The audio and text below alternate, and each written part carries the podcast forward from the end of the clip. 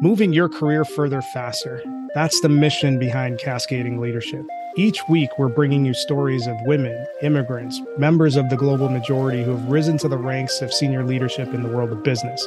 Get ready to gather the insights of some of the world's best business leaders and apply those to your career. If you're interested in sales and marketing effectiveness, organizational effectiveness, talent strategy, DEI, or HR tech, tune in. We're going to share with you what they don't teach you in business school. Welcome to the show. Previously on Cascading Leadership. I'll start with the hero's journey and then we'll come back to the flywheel thing and continue that chat. I think the hero's journey is specifically to do with going in the opposite direction of what everybody's doing. And with the hero's journey, I think when interviews were new, whether it was in TV or radio format, and advanced interviewers were asking beautifully constructed questions to paint a picture of someone's life versus the average business podcaster who in 20 minutes hasn't quite gotten to the point of the episode. That's where my rant lives is that is not the only format. Everybody's doing it. A lot of people are executing it not fantastically like not in a way the reader or the sorry the listener has to sift through the material in, to get into the meat of it. So that was why the take on the death to the hero's journey. And now the conclusion of our interview with Susan Diaz. I want to call out one particular thing that you just mentioned, and this is something that just drives me insane. And I'm a salesman, so I'm not even in the marketing world. So if it annoys me, I can't imagine how much it annoys like the really good marketers that are in my network. And it's whole, this whole idea about enterprises developing customer personas without ever actually talking to a customer. Drives me nuts. Like, why Yeah. would you do that? It, it- and again, it goes back to one of the earlier points that you mentioned. Our opinion of what what we think is important to our customers is not important. It's actually the customer opinion of what's important to the customer. That's is what's important. So why in the world would you persona ever talking to a customer? Sorry, rant over. No, that's important. I want to drill down on that for a second. It's these assumptions that you're making and like ego. Let's be honest. Let's call it what it is. You've got there's a level of ego which no, but I this is the way in which it's always been done, or this is the way in which, you know, we are most likely to, I don't know, attract XYZ person. Maybe your customer completely different person. How about you go talk to them and find out? So I don't think I have any patience for people who don't get that done. I think a lot of that comes from though. So this is my plug for because somehow I'm always going to work DEI into this, into conversations. But I think this is a great example of what that really is, is unconscious bias. We are going based off of our own assumptions of what we think people want. And so this is why Jim and I oftentimes talk about DEI being such a broader conversation that if you're solving for this area over here, which is that's where unconscious bias is, is most likely attached to is DEI. But Susan, what you just described is unconscious bias, where we sit back and what Jim said, I know what the customer needs. But that's based off what you think. Yeah. But what does the customer think? Have we asked? And I think it's also lazy. We fall back on what we've always done, which is, I think, the death of any sort of innovation. And you're looking for really reaching out to individuals. To that point, as you, when you built the podcast initially, how did you start to hear from your, how did you start to hear from your customer and how did you drive that conversation? We practiced like that consistency that I would say is the first step. Now, the next part of it and why I started to mention the fun is that we really leaned into the fun. So, oddly enough, it was the photos that came out of our podcast that seemed to attract people's attention. So, it was called 4am Report. And so, we had photos of Will and I doing these weird things that you would imagine people would do when they're up at night. So, like I there was a photo of me in my like robe eating Lay's dill pickled chips in front of my computer at night. And actually I I have like degrees in marketing, I have awards, I've done great work, but I'm best known for my picture with dill pickled chips. So when this video comes out from the podcast, that face that I just made when I heard about your affinity for dill pickle chips is going to be a complete meme. Oh my god, that's horrible. Oh, I don't think we. I, the show's over. No, we're le- this is a deal breaker. It's hilarious. So, Susan, you talked a little bit about the fun that you have, and it gave Yeah. rise to your book, Unboring. What's that about? So, unboring is about adding entertainment to your content. I think we've learned as a, a set of communicators how to do really well informing. Like, we do a brilliant job of educating in our content, of like putting forward great material, which gives you learnings. What might lack in some degree, especially noticeable after the pandemic, because people just need a little levity and a little lightness and a little kindness. I think people want you to make them smile, like whether it's the prevalence of gifs and memes or whether it's the fact that people have gotten more comfortable getting like humorous in their writing or look at us here. We're laughing through this podcast because we're having fun and it's okay to show that to people. So that's the premise of the book is like how do you step away from those rules? So there's 10 10 lessons through the book about how to get less boring how to perfect your timing. Most people the resistance i would get to this is oh that's possible with all these big brands like burger king and whatever and it's not possible in the b2b space I beg to defer. And we have the book has loads of examples on that. The way I got to that, if I may, is because of the podcast. We started asking people like what keeps you up at night. And after we'd asked about a hundred guests, what keeps you up at night? There were humorous answers in it. There was wit, there was self-deprecation, there was fun. And we were like, initially we said maybe the name of the book is The State of Sleeplessness. That's where we started. And then we realized there was a bit more of a Venn diagram sort of situation. And then in the middle there was this. So I wrote the book under the name of The Other EQ, but that sounded too cerebral. Again, going back to our theme, folks, I asked the people who will read the book, would you rather call it boring or would you rather call it The Other EQ? And 85% said I would rather call it unboring. So I did. I want to interject because I remember this happening on LinkedIn as you were going through the process, or I don't know what stage you were at, but it was not only that. Pick between this title or that title. This will give you a little bit of insight into how some Indians are. And by some Indians, I'm like this too. So Susan's question was okay, now we've decided that the title of the book is going to be unboring. So, what's your vote on whether the U and the N should be capitalized or should the boring be capitalized or Right. some version of that? Oh, yeah. he that's right. actually set up a poll on LinkedIn to have people decide whether the un or the boring or the U and the N. Like it was, it was crazy. Told you got- I see pattern, folks. That's my Yep. superpower.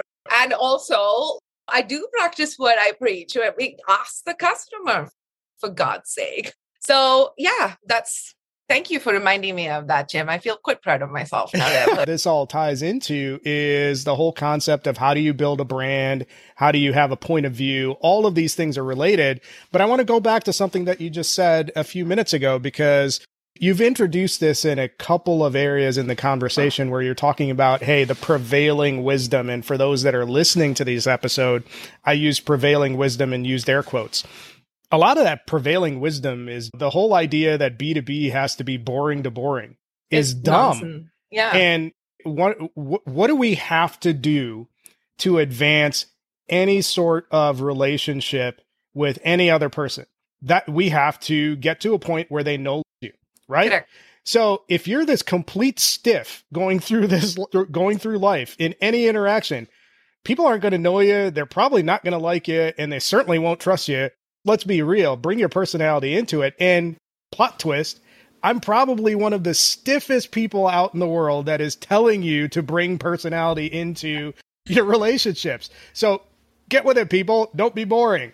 I think Susan hit on uh, some other brilliant elements too. Is is that so? When you think about COVID, what COVID caused was this whole virtual interconnectedness, and it allowed for us to start to see one another behind the veil. And what I heard as you were talking was you saw the pattern in the trends that were on social. For example, there was a there there were a litany of at least articles or posts that I saw about people saying they were pulling down their professional images and showing. I think there was one actually, and I can't remember the number. It, when I say viral, it was viral because I want to say it was like 500,000 interactions that this person had, but it was a woman who really took down her professional picture and put up her like just getting out of the shower, having letting her hair dry or whatever. And so many people, like literally half a million people responded. It was something really incredible.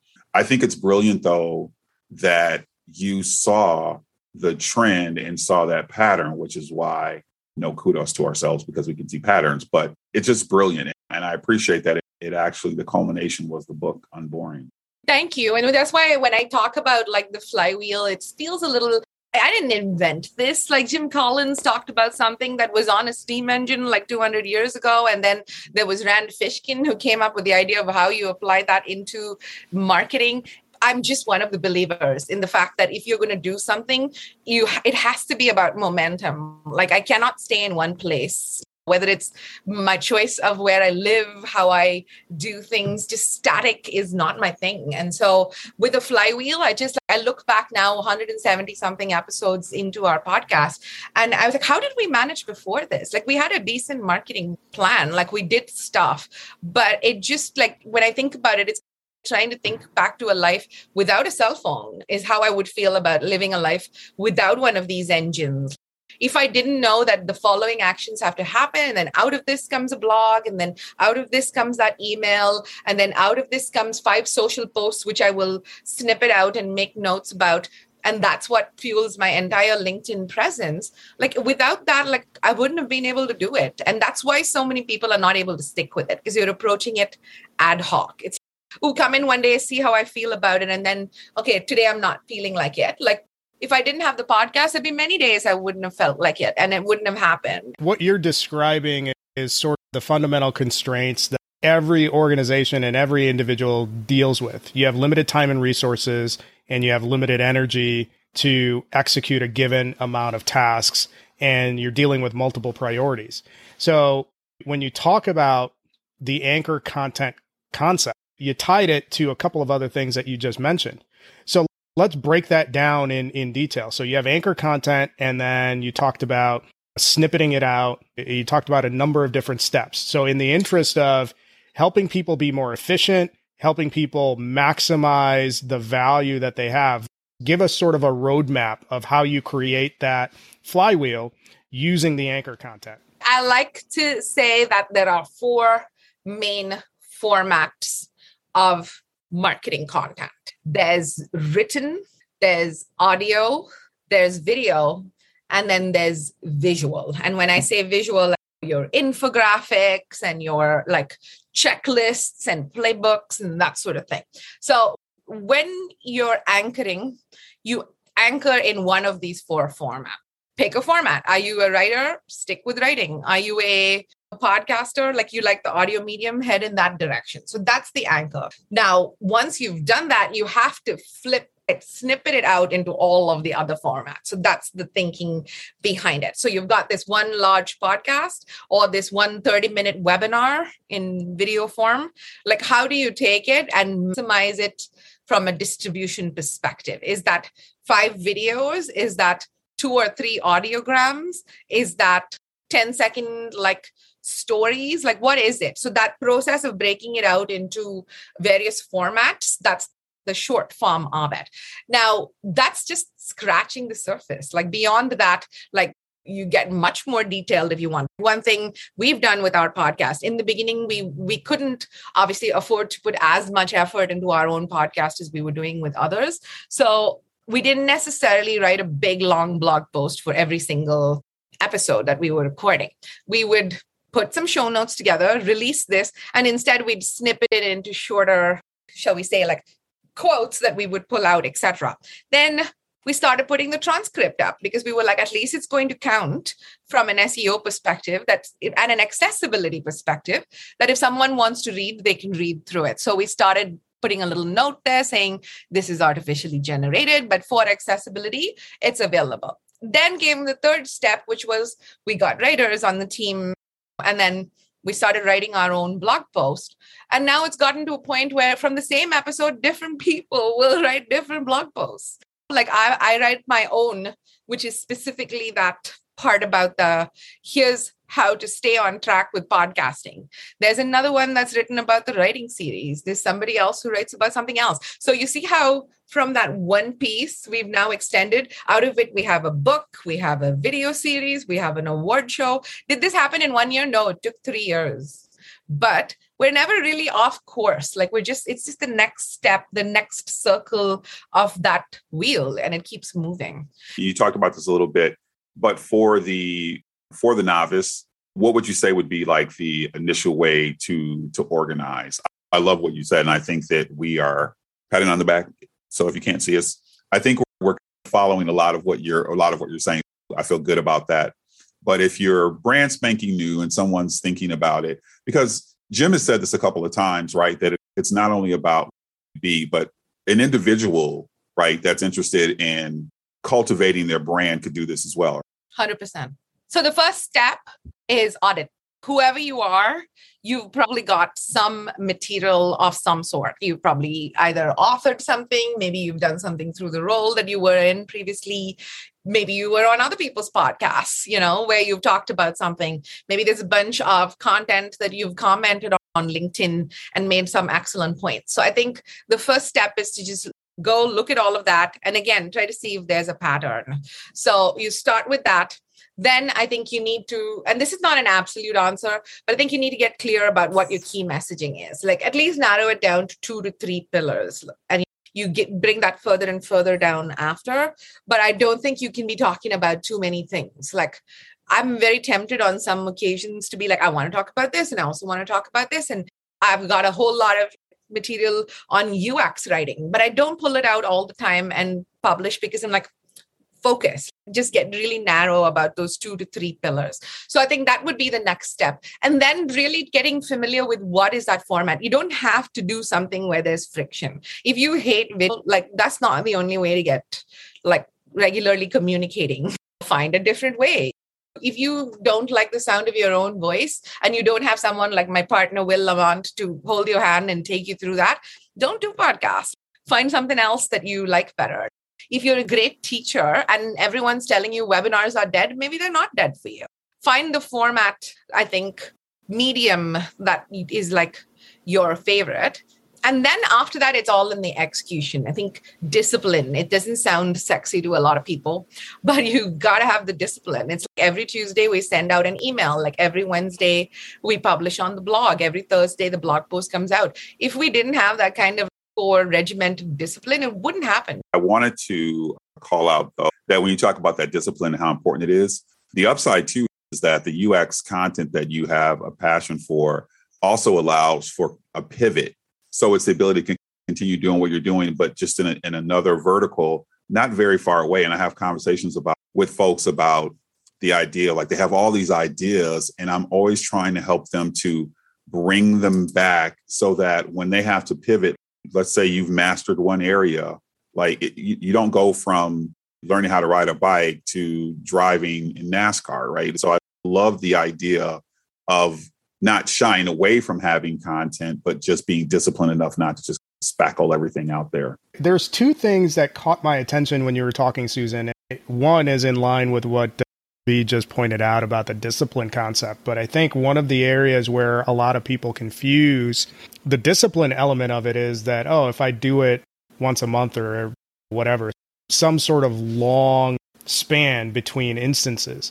I think when we're looking at getting to the zone of genius, you have to have pig-headed discipline to execute the task on a daily basis, in my opinion, because that's the only way that you'll iterate to the point where you're at the level where it's autopilot. But the mm-hmm. other thing that that's interesting about your pivoting com- comment, or at least your ideas on pivoting, is that when you look at all the skills that a person has and, and a mainstream of content that they put out, those sub areas that aren't quote unquote on brand, but you're interested in, offer an opportunity for pattern interruption in the minds of the people that are actually consuming your content. So that way they don't get dulled to, oh, here's Susan with the same thing again. Yes. And you see this pop of, oh, Susan knows about UX because your consumers change all the time.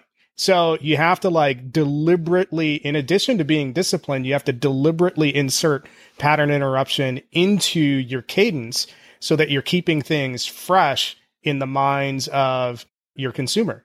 You can be deliberate about that effort and identify areas. Hey, I want to get better at this thing. So let me just start doing it and using that as a pattern interruption in my cadence to drive content out in the world. I think essentially, again, it's about, it's a little bit about focus. You do have to figure out within that pattern interrupt as well what it is you want to be creating as a message, right? Like in my case, why do we have those pieces around UX and we also have pieces around certain other kinds of specific writing is because they are associated factors to our line of business, to the core craft that many of us on the team have, and like things like that. So as far as i'm concerned i think it's a thoughtful process. If you look at if you look at like linkedin and its creator tools like they tell you to say what are the four or five things that you stand for. And within that sure you can say marketing content marketing blah blah. That's not a this, this is not a keyword exercise. This is an area of expertise. So in my case an lb you'll appreciate this from the mention of I take everything back to a DEI context is like my other podcast, which I run with my very awesome uh, long term friend and colleague, is a podcast called ABC DEI. And that podcast is a top 5% global podcast. And right now, it's I love working on that and people ask me what's the connection? Are you a dei practitioner? Are you a consultant? I've even asked been asked by like bankers and such what is your body of work with dei well, my body of work is my lived experience and the fact that i could be talking about any number of things. I could be talking about my love of beautiful backgrounds. I could be talking about my love of equipment. But instead my pattern interrupt is I choose to talk about inclusive communication on the regular. Like I choose to show up every Friday and do this as a labor of love. That's how I think about it, Jim. The way I think about it is it has to be a thoughtful process of your pattern interrupt is also core to your key messaging and your overall foundation. We talk often on the show about the the concept and practice of intentionality. So that is really where it ties in. Susan, you have shared and dropped tons of information for us and for our audience to to actually take in and move our careers further faster. What are the key takeaways? And I don't think it's going to be 15. It's just two or three key takeaways. I'd say the key takeaways that I'd like you to leave with is really thinking about your natural sort of areas. It sounds a little woo woo. There's a lot of practice that you can attach to it, but get really clear about what you're good at or even if you start from the negative, what you're not so good at, and start from there. Secondly, you definitely want to remember that in 2022, there's very few people without a body of work. So look at the pattern in front of you. Like, what have you had success executing before? Talk to your customers, get proper intel before you make a plan. And then the third thing is, I think you should definitely stay on track, like no ad hoc and out, ad hoc and out give it some cadence, some consistency, and discipline. And that usually tends to take you to that execution that you need in order to have some impact. Thank you. And where can folks find you? I know that I've actually seen you frequently on TikTok, but what are the other places that people can get in contact? I spend an unhealthy amount of time on Tin and TikTok but yes, that would be a great place to uh, to find me. Our website is cp.digital, and we have loads of podcasting resources there that you're welcome to check out. Susan, thank you for joining us on Cascading Leadership, show. As you are also on TikTok, we are too. We're also on Facebook, LinkedIn, and YouTube. So those are the places that folks will want to check us out to find out when other episodes will drop. But I'm really looking forward to folks listening to this episode and giving us feedback and telling us stories about how they will advance their own opportunities to start their own podcast. We're all here for it. And so thank you again so much for joining Cascading Leadership the Show. Thank you for having me. This is a pleasure. Thanks, Susan. Great show.